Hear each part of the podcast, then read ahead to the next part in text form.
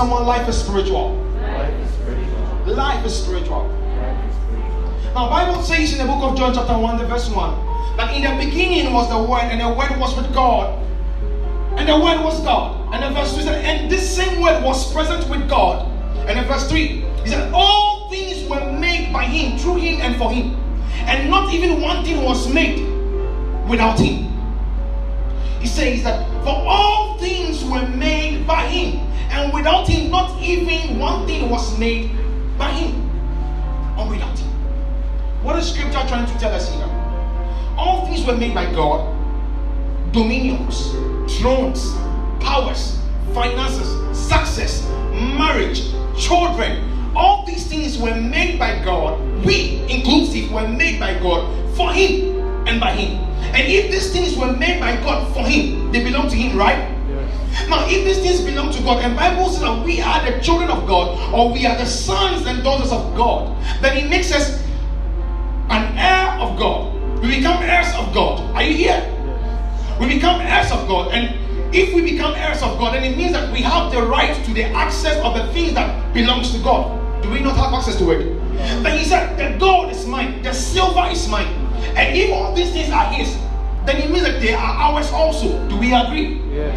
Do we agree? Yes. What belongs to your Father belongs to you, right? Yes. Oh, are you here with me? Yes. He said He has not called us as servants, but He has called us as sons. So a servant doesn't take what belongs to someone's father. He, he, he only takes what a master gives. But He says He has graduated us from the level of servanthood to a level of sonship and daughterhood. So that whatever belongs to Him belongs to us also. Now, but how... How is it that all these things that God made that are for Him and that they are for us also are in wrong hands? Why are the unbelievers having these things that we, the children of God, do not have? So they, being unbelievers, are not the children of God, yet they have the things that we need. Many of the things you are praying to God for, when you go out there, the people who are living an unrighteous life, the unbelievers are having these things. So why is it that the children of God are not having these things? That is for the Father. That is for us also. Why? Tonight's power must change hands. Oh, tell someone, power must change hands. Why are things that belong to us with the people of the world? They don't pray like we do. And yet we don't have what they have. What is the problem? Bible says again in the book of Romans chapter eighteen, chapter eight, verse nineteen. He said that creation waits eagerly and earnestly for the manifestation of the sons of God. Why are these things in the wrong hands?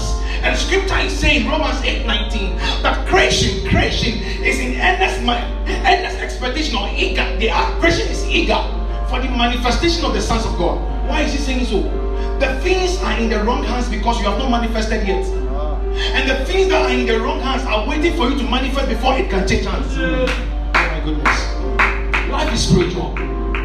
So he's saying that if these things belong to me and it's with Pastor Divine, and maybe Pastor Divine be the wrong person that is possessing what belongs to me, what then must I do to take it? I must manifest. And then Pastor Divine will say, this thing is not mine. It's for you. Then he brings it. Or I go for it. Are you with me at all? So there are many things that are for you, yet they are in the wrong hands.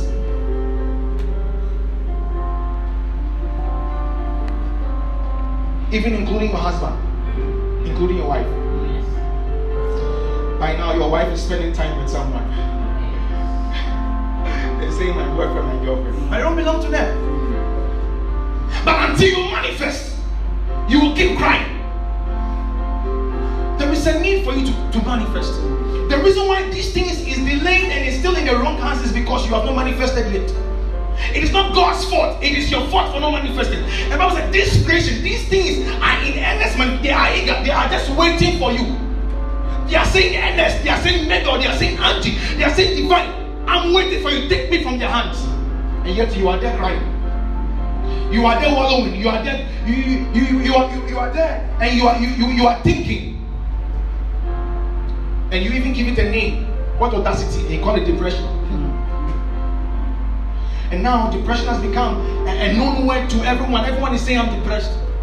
The little thing is that I'm depressed. And you are ashamed of yourself as a Christian, saying you are depressed. And someone might say, why are unbelievers? You see, you should be ashamed of yourself as a Christian saying you are depressed. A believer saying you are depressed. I'll tell you why. People are saying, why are the things that are happening to the unbelievers happening to us? Listen, life is very spiritual. Why are the things that are happening to the unbelievers happening to we Christians, believers? Why is it so? Why is it that unbelievers get sick and we Christians get sick? Unbelievers are depressed and Christians also get depressed. Unbelievers lack and Christians also lack. Unbelievers have issues in their life, in their marriages, in their relationships, and we Christians equally have such problems in our lives. Why is it so? It is because you as a believer, you are living an unbe- unbeliever's life. And if you are living an unbeliever's life, what do you think the result will be? You can't live an unbeliever's life and expect a believer's result. Do you understand me? You can't live like an unbeliever and expect things to go your way like a believer. You can't live an ordinary life thinking that extraordinary things will happen to you. It can't happen unless you manifest. There is a need for you to manifest. But you are then living like an unbeliever. An unbeliever is celebrating their birthday and all they're thinking about is photo shoots. They're posting pictures, they're sending messages, and then they're bringing gifts, and then someone, some, someone is doing something. And you see, what they do is that they are on their phone twenty-four seven. They are replying messages. Today I feel love so much, everyone is posting me. The unbeliever is doing the same. And you, the Christian also, you are on your phone twenty-four seven replying messages from friends who are even planning to kill you, who are even jealous of you, and giving you fake love. And you are there replying their messages. But have you heard the message of God?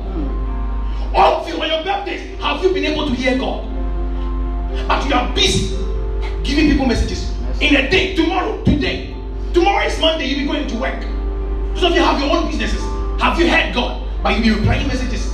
Spending twenty-four hours on your phone, replying messages, going on social media. But the question is, have you heard from God too? The way you heard from your friends, have you heard from God? When God was calling you, I don't to wake up to talk to you, did you pick the call? But if it's someone that is speaking, calling you, I don't, you pick the call. Pastor Iman said the other day when he was teaching on the, uh, on the, on the, on the ministries group rate on the Thursday, he said, sometimes God makes us wake up to make us go and uh, to, to, to want to talk to us, and yet we think God wants us to just go and weary and we come back. Mm. So we only wake up and just go and weary and we come back, and yet that is God's calling to us to pray. Mm. And all we are thinking about is just weary. Mm. We are living like an unbeliever. Why do you want a believer's result? A believer is only, an unbeliever is only waiting for the message of friends. They bring them cake, and then the cake, they put candles, and then they light up the candles, and they say, make a wish, make a wish, and they blow it. If wishes were horses, beggars would ride. Mm, right. mm. If those wishes were coming to you, they would have been somewhere. Mm. We don't go by wishes, believers. We don't go by wishes. If they are wishing, we are praying. Mm. We, we don't go by wishes. Our life is not a wish. Mm. Father, I wish. You wish on a cake for a cake to do the job for you. A cake that someone made. Do not worship any other God except God. So why then do you try to worship cakes? So I'm making a wish on a cake. But the cake will answer you. Who will answer you? The wish you are making, who is answering it? The air you are blowing on the candlestick, who is answering it? Rethink, because you can't live in the world of unbelievers and then believe that God will give you believers' answers. You are depressed because you are living your life like an unbeliever. When unbelievers have issues and they're depressed, they're looking for the next shoulder to lean on and to cry on. But we, when anything is coming to us, we look for the next ground like this ground, and we know all that we pray to our Father, and our Father answers us. That's right. When things are happening to us as believers, we don't go searching for whose shoulder to go and lean on. We kneel down. We look for a ground and we kneel down and we speak to our Father. He answers us. We don't, because those people are even going to talk to secular counselors. Friends who even keep your, they'll pick your message and give it to some. Now, they are relying on shoulders. Why won't you be depressed? Because of the life of the unbeliever. Even you as a believer, if you lack a shoulder to cry on or to lean on, never lack a ground to kneel on. Mm. Tell your neighbor, if you lack a shoulder to cry on, lack a shoulder to cry never on. Lack a ground to kneel on. Never, never, never lack, no matter whatever it is, never lack it. A ground like this, you kneel down. I was expecting you to cry to the Lord. You want us to come and come and do something before you come and kneel down? No. I was fighting my own battles here. I was doing my own things at war.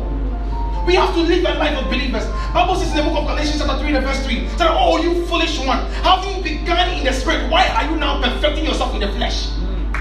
You are born again, you were praying, but now all you know is to just fornicate around. All you know is to mess up your life around. Now sin has become normal to you. That oh, you foolish one. Then in the verse one, you get to verse one, please. It says, oh, you foolish Galatians, who has bewitched thee? Who has bewitched thee? You are born again and suddenly you are perfecting yourself in the flesh. Whilst you're supposed to perfect yourself in the spirit. Because you're a spiritual being and now you're living in the flesh. Do you want spiritual answers now? Come. No, it won't come. And many of the things that are normal to you, like the sins that are normal to you, are actually battles you are fighting, but you don't know. By the time you realize it is over. The old foolish Galatians, who have bewitched you? Who has bewitched who, who has bewitched you? You bewitched yourself. The things you listen to, the friends you go around with, the things you are doing that are giving you pleasures at this moment. Pleasures. Solomon tasted all these things and he called them vanity. So if you want to go and do that, taste, go and taste it. What kept Solomon was his father. Do you have a father like David? Keep messing around. I told you the other day, but God can reject you and you know it not. You can be making money and God has rejected you. Because money has a God. And it's the only thing, see, God said that no one should compare him to any other person. But there is only one thing that God compares himself to, his money. He said, when he came to money, God said, do not serve two masters. He called money master. God. God himself said, do not compare me to any other God. But when he came to money, he said, do not, he said, do not serve two masters. It's only money master.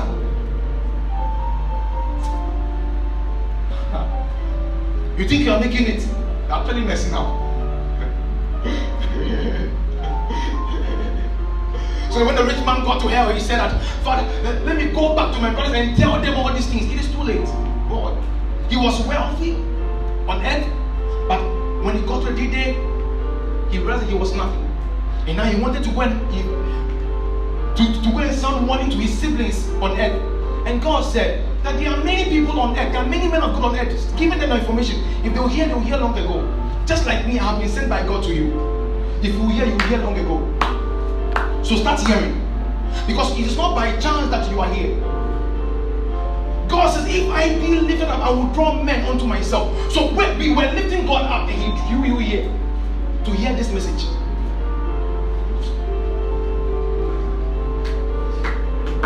He drew you here. He himself drew you. No invitation. You, the invitation was a medium. You could have done anything you want to. You could have been sleeping by now. You could have been eating food by now. It's Sunday. You could have been eating food by now. But God himself drew you here. Anything else I said, some of you are even hungry. But you are still here. It is him drawing you here for a purpose. Life is spiritual and physical. So the other day in the book of Second Chronicles chapter twenty, the first one down was, Bible says, and the Ammonites, and the Moabites, and the Munites, they were coming against the people of Judah. Listen carefully here. Now, as they were coming to the people of Judah, Bible says, verse two, and the multitude grew from Edom to destroy Judah. And Bible says, and fear gripped the heart of Jehoshaphat. And when fear gripped him, when he was confused, he didn't know what, what did he do. Bible says, and then he went to seek for the face of the Lord. When fear grips you, when things are not going the way you want it, what do you do? A shoulder to cry on? You go to your pillow? Or you go seek the face of God? He was a king. He could have quickly ordered the army. He had an army. He had cities with him. He could have ordered them to go. But he went to seek the face of God. And when he sought the face of God, what happened then? And the Lord told him that go to war with musicians. Let the chief musicians be in front. I'll show you something that happened in verse twenty-three. I will get there. So let the chief musicians be in front. And even as he played chief musicians there, you see, the opponents who were the Ammonites, the Moabites, the Munites, when they were coming against Judah, they were coming with the best ammunition, right. The bombs, the arrows, the spears, uh, the, the javelins, the, the swords. That's right. Right. But the people of Judah, mm. they were going to war with keyboard. Yeah. They were going to war with tambourines. Yeah. They were going to war with harps. Oh, yeah. They were going to war with guitars. They were going to war with, uh, with drums. Mm. Who goes to war with instruments? Mm. Except the believer. Oh, yeah. Tell them Who goes to war with instruments? Who goes to war with instruments? Then answer, except a believer. Except a believer. The unbelievers trusted in horses. They trusted in chariots. But they did not know that the deliverance is of God. Mm. The horses and chariots are prepared for battle. Mm. They are prepared. But deliverance, victory is of God. Yeah. So the people, the enemy, they were prepared, coming to ambush the people of Judah. They were prepared. But Judah wasn't prepared. Then they sought the face of God. Like the problem that hit you, you are not prepared. But it came all the way. What did you do? You see the face of God. And as they sought the face of God, God said, go to war with the musicians. Oh, yeah, yeah. Don't just go with the musicians, but go with instruments too. Mm. Also, as they went with, with the instrument to battle, you see, in the hands of men, these things are called instruments. But in the hands of God, they are actually weapons. Weapon. So, on earth, we call it instruments. Mm. But in the spiritual realm, God calls it weapon. Mm. Right. On earth, we call it a song. Mm. But in the spiritual realm, God calls it weapon. Jesus. On earth, we call them worship leaders. But in the spiritual realm, God calls them my battle axe. Oh, yeah, yeah, yeah. Lord, I want to know you mm. better than I know me. Teach me, Lord, to know your way, to know your truth. Lord, I wanna know you. Spiritual. So you know your eyebrow, you know the color of your eyes, you know your height. But you have no knowledge about God. You know, you know, you know when you're angry, you know how you react. You know when you're sad, how you react. But do you know God? Do you, do you even know God's favorite God? Do you know God's favorite song? To know your way, to know your truth. Now listen, listen. The Bible says that, and even as they went to war with the instruments, so they were there, and you know what they were doing? They were praising God, they were worshiping the Lord. When I was reading the scripture in this particular point, I was like, my goodness. Mm. I read it again today, and I saw something. In the verse twenty-three, when they were worshiping, and the Lord caused an ambushment to take place in the midst of their enemies. You see, they, the enemies were coming with javelins, weapons, and what have you. But the believers came with instruments, and they were just worshiping. They were at the battlefield. They were just worshiping at the battlefield. Who goes there to worship? They were at the battlefield, and all they were doing was to just worship. Oh. And once they were worshiping, unknown to them, angels were fighting on their behalf. Oh, no, no, no, and suddenly said, confusion rose up in the camp of the Ammonites. You know something? Can I, can, can I have a group? Pastors, can you come, please? I want to show you something. You see, they are not my enemies, though, but just an example. So I am Judah. I am Jehoshaphat, the king of Judah. Now, these people, can you come here, please? Or you'll be here, okay, sorry, that's cool. So these people, they were they are together, they have planned, they have connived to come and kill Judah and the people of Judah. Jehoshaphat, the king, also was present. They, they connived to come and kill. But listen to it. But, and as they planned and they came, and I was singing, Lord, I wanna know you. Unknown to me, something was going on in the spiritual realm. And the man of God said, oh, God, open his eyes that he may see that them that are with us are more than are with them. A big church. I'm a mega pastor. I'm telling you today, if you've not heard it, I am ministry. One of our branches will be a stadium, not the headquarters. Let's watch. I'm just making you see it. But what this was like in the midst of the war, and I began singing, Lord, I want to know you. These people were coming with sword and javelin to kill me. Suddenly, come together. And they were killing themselves. They began to slaughter themselves. They were killing each other. Ah, but their movement was supposed to come towards me to kill me. But when I began praising God and began worshiping the Lord, suddenly their movement came against me, and they began killing each other. Watch this. Can you see that? Now, Bible says that after they were killing each other, and some remained. So the Ammonites and the Moabites turned against the Munites. And after they had killed the Munites, now the Ammonites and the Moabites turned against each other, and they were killing each other also. But watch this. And when they finished killing themselves, the Ammonites, there were some remaining. It didn't just end there. Now the, the ones that were remaining, they killed themselves too. Oh. Just by worshiping. So, so the Ammonites went to war with fifty thousand people. The Moabites went to war with twenty thousand people. The Meunites came with ten thousand people. Now, by the time they fought themselves, the Meunites' army has been exhausted, all dead. The Moabites' army, all dead. It's left with the Ammonites. It's left with about five thousand. That five thousand now began coming to themselves. five thousand, uh, uh, that five thousand uh, became two thousand five hundred against two thousand five hundred. Now they began killing themselves. And all that we were doing here was just to worship. And they were just fighting against themselves. So the weapon that they were moving and marching towards us, thinking they were coming to kill us, it was actually an orchestration for God to use it to kill them. Yeah. So unknowing to them, they think they were picking the best weapon to kill you, but they don't know that they were picking the best weapon to kill themselves. Mm. Uh, they might be thinking that they're taking a picture somewhere, yeah.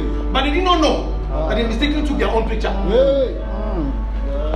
Uh, life is more spiritual. Verse twenty-three, please. Life is more spiritual than you think.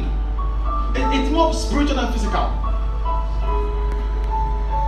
For the children of the Ammon and the Moab stood up against the in inhabitants of the Mount Seir, utterly to slay and destroy them. And when they had made an end of the inhabitants of Seir, everyone helped to destroy what? To destroy what? They had finished them. But when they realized some were remaining, they now turned to themselves and they cleaned themselves. And all that I was doing was just to worship. Can I please be upstanding? For just five minutes. For just five minutes.